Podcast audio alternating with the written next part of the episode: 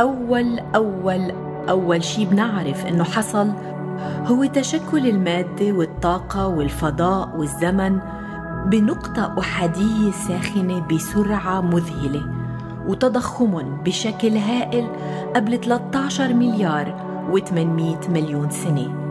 هي بداية حكاية الكون الكون المرئي الكون اللي نحن منعرفه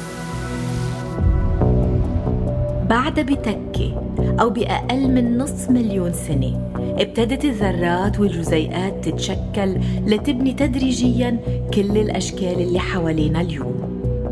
لكن الحياة اللي منعرفها ما ابتدت إلا بعد أكثر من عشرة مليار سنة.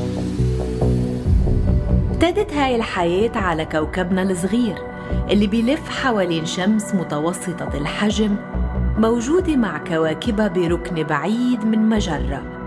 هي وحدة من 100 مليار مجرة بكوننا المرئي.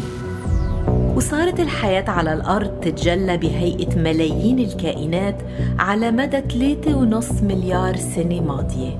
بآخر 300 ألف سنة بس ظهر الإنسان.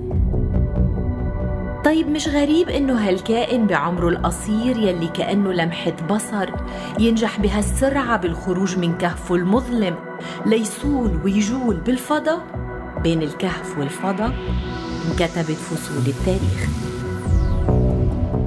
تاريخ الحضارة الإنسانية تمت مقاربته من زوايا متعددة أحيانا من مداخل السياسة أو الدين أو الاقتصاد وأحيانا من بوابات الإمبراطوريات الخالدة. لكن في رأي بيقول إنه يمكن هاي الحكاية من بوابة العلوم تكون المقاربة الأكثر تشويقا وإثارة لأنها بتمثل رحلة الاستكشاف الحقيقية اللي خاضها الإنسان. ويمكن عشان نفهم نحن مين ووين وليه لازم نراجع كل الحكاية. لازم نفهم كل الحكاية.